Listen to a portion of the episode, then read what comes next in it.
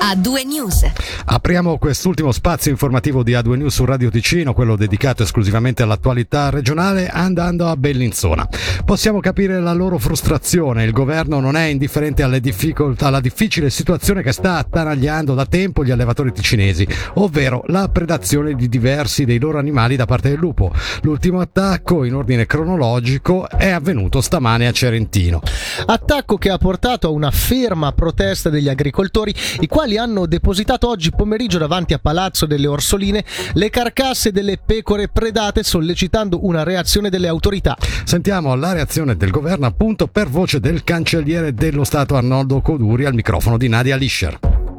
Devo dire che effettivamente è stata una sorpresa trovarseli davanti a, a Palazzo delle Orsoline. Eh, purtroppo per alcuni allevatori eh, è una scena alla quale stanno assistendo sempre più spesso, perciò possiamo capire la, la loro frustrazione. Ecco, a proposito oggi Armando Donati, presidente della sezione ticinese dell'Associazione per un territorio senza grandi predatori, ha detto che le regole di protezione sono scollegate dalla realtà. Che cosa può fare il governo per far fronte alla presenza sempre più marcata di lupi sul nostro territorio? Il, la strategia lupo è gestita dalla Confederazione, perciò il, il, governo cantonale può solo cercare di fare pressione per una revisione di questa strategia e nel caso di redazioni che raggiungono un certo numero chiedere la possibilità eh, di un abbattimento del lupo. Attualmente c'è questa intenzione? Ma penso che sarà una discussione che è in atto nei servizi competenti e penso che a, a breve si prenderà posizione sul tema. Tema che potrebbe, come vi abbiamo anche anticipato nel corso della puntata di oggi, già essere discusso nella seduta del Consiglio di Stato di domani. Voltiamo a pagina, le molestie possono essere sia verbali sia sessuali e riguardare indistintamente uomini e donne. Spesso a chi è vittima di questi soprusi manca il coraggio di parlarne, anche se non riesce a venirne a capo perché si sente solo. Il portavoce della Polizia Cantonale Renato Pizzolli ne ha parlato questa mattina in diretta con Aldo Paolini spiegando quando si creano queste situazioni e come bisogna agire in questi casi. Questo si verifica quando qualcuno, sia uomini che donne, si rivolge in maniera assolutamente inappropriata o addirittura abbraccia o tocca contro la volontà delle persone in maniera in posti in cui non si vorrebbe venisse fatto. Tante volte può succedere per strada, un concerto, ma il più delle volte avviene in situazioni più estrette come sul posto di lavoro o in ambiti ricreativi dove c'è magari anche un rapporto di uh, dipendenza tra la persona molestata e la persona molestata.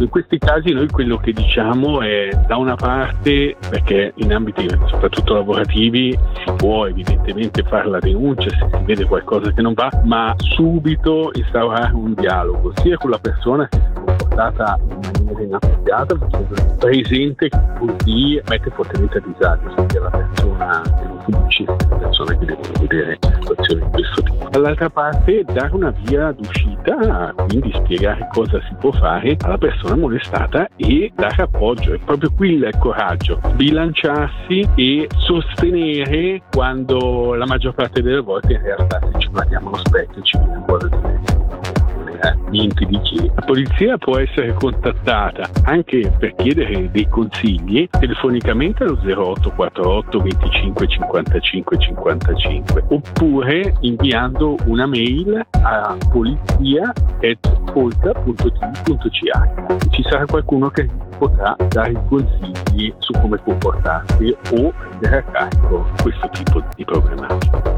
Dopo due anni torna la Walk in Lugano, la manifestazione andrà in scena il 15 maggio e proporrà diversi percorsi adatti a tutti, sia grandi che piccoli. Le prime partenze sono previste alle ore 10. Ci presenta le novità di quest'anno il presidente della Walk in Lugano, Roberto Schneider, intervistato da Davide Maggiori. La novità forse più importante è che ci siamo. Di nuovo, dopo due anni d'attesa, praticamente dovuti al Covid, l'anno scorso abbiamo fatto una walk in Lugano rimaneggiata in formato minore, quest'anno invece la grossa novità è che c'è tutto walk in Lugano normale con tutti i percorsi. Ma poi sono tante piccole cose, avremo la IL Water Point, avremo delle offerte particolari sui percorsi, poi c'è anche la novità del 15 di maggio che coincide poi con la grande finale di Coppa di calcio, ecco, quindi faremo un pochettino tutto assieme. I percorsi sono molto diversificati per accontentare un pochettino tutti i partecipanti. Quindi è un percorso di poco più di 6 km per le famiglie, pianeggiante che gira lungo fiume Viganello per Garsona e poi man mano si sale, abbiamo Melite con partenza Melite, abbiamo Ragno con partenza Ragno che sono già 13 km abbastanza impegnativi, c'è il panorama che è il percorso classico del Lugano e poi c'è il Monte Bre che è la sfida per i più allenati. Quante persone vi attendete? Abbiamo fatto due anni di pausa, vediamo cosa succede, se la gente ha voglia di ripartire o se è ancora un po' timorosa, per dirla molto genericamente tra le 1000 e le 2000. Ci lasciamo sorprendere, dipendenza anche del tempo chiaramente. Cambiamo tema, la lotta per il miglioramento delle condizioni di lavoro nel settore sociosanitario e quella per asili nido di qualità per le famiglie. Queste le principali attività in cui si è contraddistinto lo scorso anno il sindacato VPOD che venerdì terrà la sua assemblea annuale. Già si guarda avanti in particolare alla questione della cassa pensioni cantonale e all'abolizione dei livelli nelle scuole medie. Per una lettura generale sentiamo il segretario VPOD Ticino Raul Ghisletta.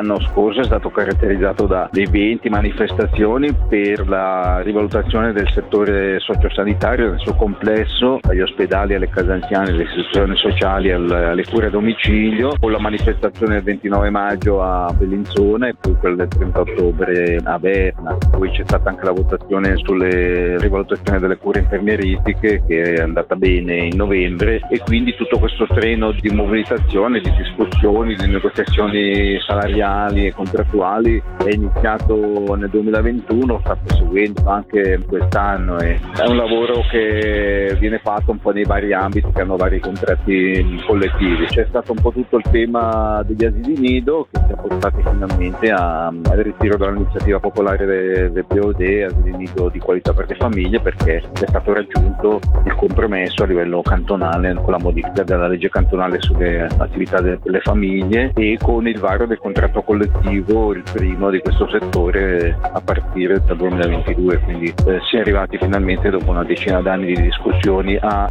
garantire condizioni contrattuali mh, decenti per il personale dei nidi. Ce ne sono altri sui quali bisogna continuare a lavorare, la questione della cassa pensioni cantonale perché ci sono ancora problemi di finanziamento delle rendite nuove e poi abbiamo tutto il settore della scuola nel quale stiamo facendo l'iniziativa popolare per l'abolizione dei livelli nella scuola media che è sempre un tema centrale. Andiamo ora a Locarno dove la città dei mestieri della Svizzera italiana andrà in trasferta per degli appuntamenti con i giovani e non della regione. Pur rimanendo sempre aperta e fruibile liberamente dalla sua sede a Bellinzona, la città dei mestieri proporrà tre pomeriggi al Palexpo. Saranno tre mercoledì pomeriggio, il 4 maggio, il 1 giugno e il 6 luglio, dove saranno offerte, come nella sede ufficiale, consulenze gratuite e senza appuntamento in merito a percorsi di formazione professionale al mondo del lavoro e anche all'autoimprenditorialità. Per capire le esigenze che hanno portato all'iniziativa, sentiamo il municipale di Locarno, a capo del Dicastero Sviluppo Economico e Territoriale, nonché presidente del comitato guida della città dei mestieri della Svizzera italiana, Nicola Pini. Si sono incontrate probabilmente due esigenze diverse, da un lato quella della città dei mestieri che ha sede fisica a Bellinzona di avere una presenza più capillare o il più capillare possibile sul territorio collaborando con altri enti perché questa quindi la creazione di sinergie è la sua forza. E dall'altro invece l'esigenza della città di Locarno di comunque dare uno strumento in più per far conoscere le varie possibilità formative, i vari mestieri e tra virgolette anche lo strumento della città dei mestieri ai propri giovani e non giovani. E quindi ci siamo detti perché non dedicare tre pomeriggi a una consulenza effettuata da parte degli specialisti della città dei mestieri in una sala a Locarno in modo per rendere ancora più facile per i locarnesi il, la possibilità di accedere ai servizi di questa struttura. Qual è la situazione a Locarno che porta a questo bisogno? Diciamo che il municipio è sempre stato molto attento a quelle che sono le prospettive occupazionali. L'idea è comunque di dire visto che siamo a un momento economicamente comunque delicato, tanti giovani stanno finendo l'anno scolastico, stanno cercando chi in apprendistato, chi in formazione, chi un lavoro, ci siamo detti forse è il momento per dare comunque un aiuto in più fornendo a, ai lucarnesi la possibilità di accedere sul posto ai servizi della città dei mestieri. E anche la partecipazione di Fondo un'impresa che è un servizio che va ad aiutare, a consigliare, ad accompagnare chi si vuole mettere in proprio. Quindi l'idea è che chi cerca una formazione, chi cerca un mestiere, chi ha, sta ragionando, sta riflettendo su mettersi in proprio, possa andare eh, uno di questi mercoledì pomeriggi al Palexpo eh, e avere una consulenza gratuita senza appuntamento per eh, avere degli strumenti in più per compiere la sua scelta. Parliamo ora di cinema svizzero. Il ticinese Niccolò Castelli è stato eletto dal Comitato delle Giornate Cinematografiche di Soletta nuovo direttore artistico. Entrerà in carica dal 1 agosto e unitamente alla direttrice amministrativa Monica Rosenberg formerà la nuova cogestione del sistema di direzione duale delle giornate. Niccolò Castelli dirige attualmente la Ticino Film Commission, carica che continuerà a ricoprire parallelamente al nuovo incarico. Sentiamolo. Beh, eh, sicuramente è un onore per me diventare il direttore artistico delle giornate di Soletta, come svizzero italiano, come ticinese, poter portare questo sguardo di una minoranza culturale, ma anche il mio passato sia di regista che di persona che ama promuovere parlare di cinema e del fare cinema è un onore, c'è un team molto rodato di persone molto competenti nel quale eh, mi inserirò e sarà bello, sarà un po' come fare un film ma parlando con le storie di tanti altri e sarà sicuramente una sfida appassionante. Inizierò da agosto e ci sarà tutta una prima mia edizione da costruire, la pandemia ci ha portato a fruire, guardare il cinema eh, in modo molto veloce, in modo molto diverso, eh, ci sono vari modi di fruire film, ma anche vari modi di fare film diversi da prima e questa è un'opportunità che Soletta può cogliere per mettersi al centro di un mondo che è quello del fare film e quello di guardare i film in Svizzera. Come si coniugherà questo impegno con quello altrettanto gravoso di direttore della Ticino Film Commission? Sono due impegni che secondo me sono simbiotici e possono cogliere uno dall'altro. Eh, la preparazione del festival delle giornate di Soletta eh, sarà soprattutto autunnale quando il cinema un pochettino è un po' più fermo, diciamo dal mese di ottobre a gennaio. Eh, quello che a me è sempre piaciuto molto e, e, e spero di riuscire a fare anche a Soletta è quello di creare dei ponti e credo che eh, tutte e due le istituzioni possono approfittare molto. Da una parte eh, la minoranza linguistica spesso può fare da ponte, da collante per tutta una Svizzera, essere anche d'esempio, e dall'altra eh, il Ticino, il Ticino cinematografico potrà mostrarsi anche meglio eh, parlare di più italiano a livello nazionale e sarà bello e appassionante cercare anche di far approfittare entrambe le istituzioni di questi miei due ruoli. E in chiusura restiamo in ambito cinematografico. La compositrice, artista visiva e regista statunitense Lori Anderson riceverà quest'estate il Vision Award Ticino Moda al Locarno Film Festival, premio dedicato a chi ha ampliato gli orizzonti del cinema. L'appuntamento è per mercoledì 10 agosto in Piazza Grande e il giorno seguente allo Spazio Cinema per una conversazione col pubblico. Al festival verranno proiettati i suoi film Heart of a Dog e la versione restaurata di Home of the Brave. E questa per oggi qui ad A2 News su Radio Ticino era l'ultima notizia. A noi non resta che ringraziare i colleghi in redazione, eh, la regia e naturalmente tutti gli ascoltatori per essere stati con noi. Quindi da Fabrizio Coli e da Michele Sedili l'augurio di un'ottima serata.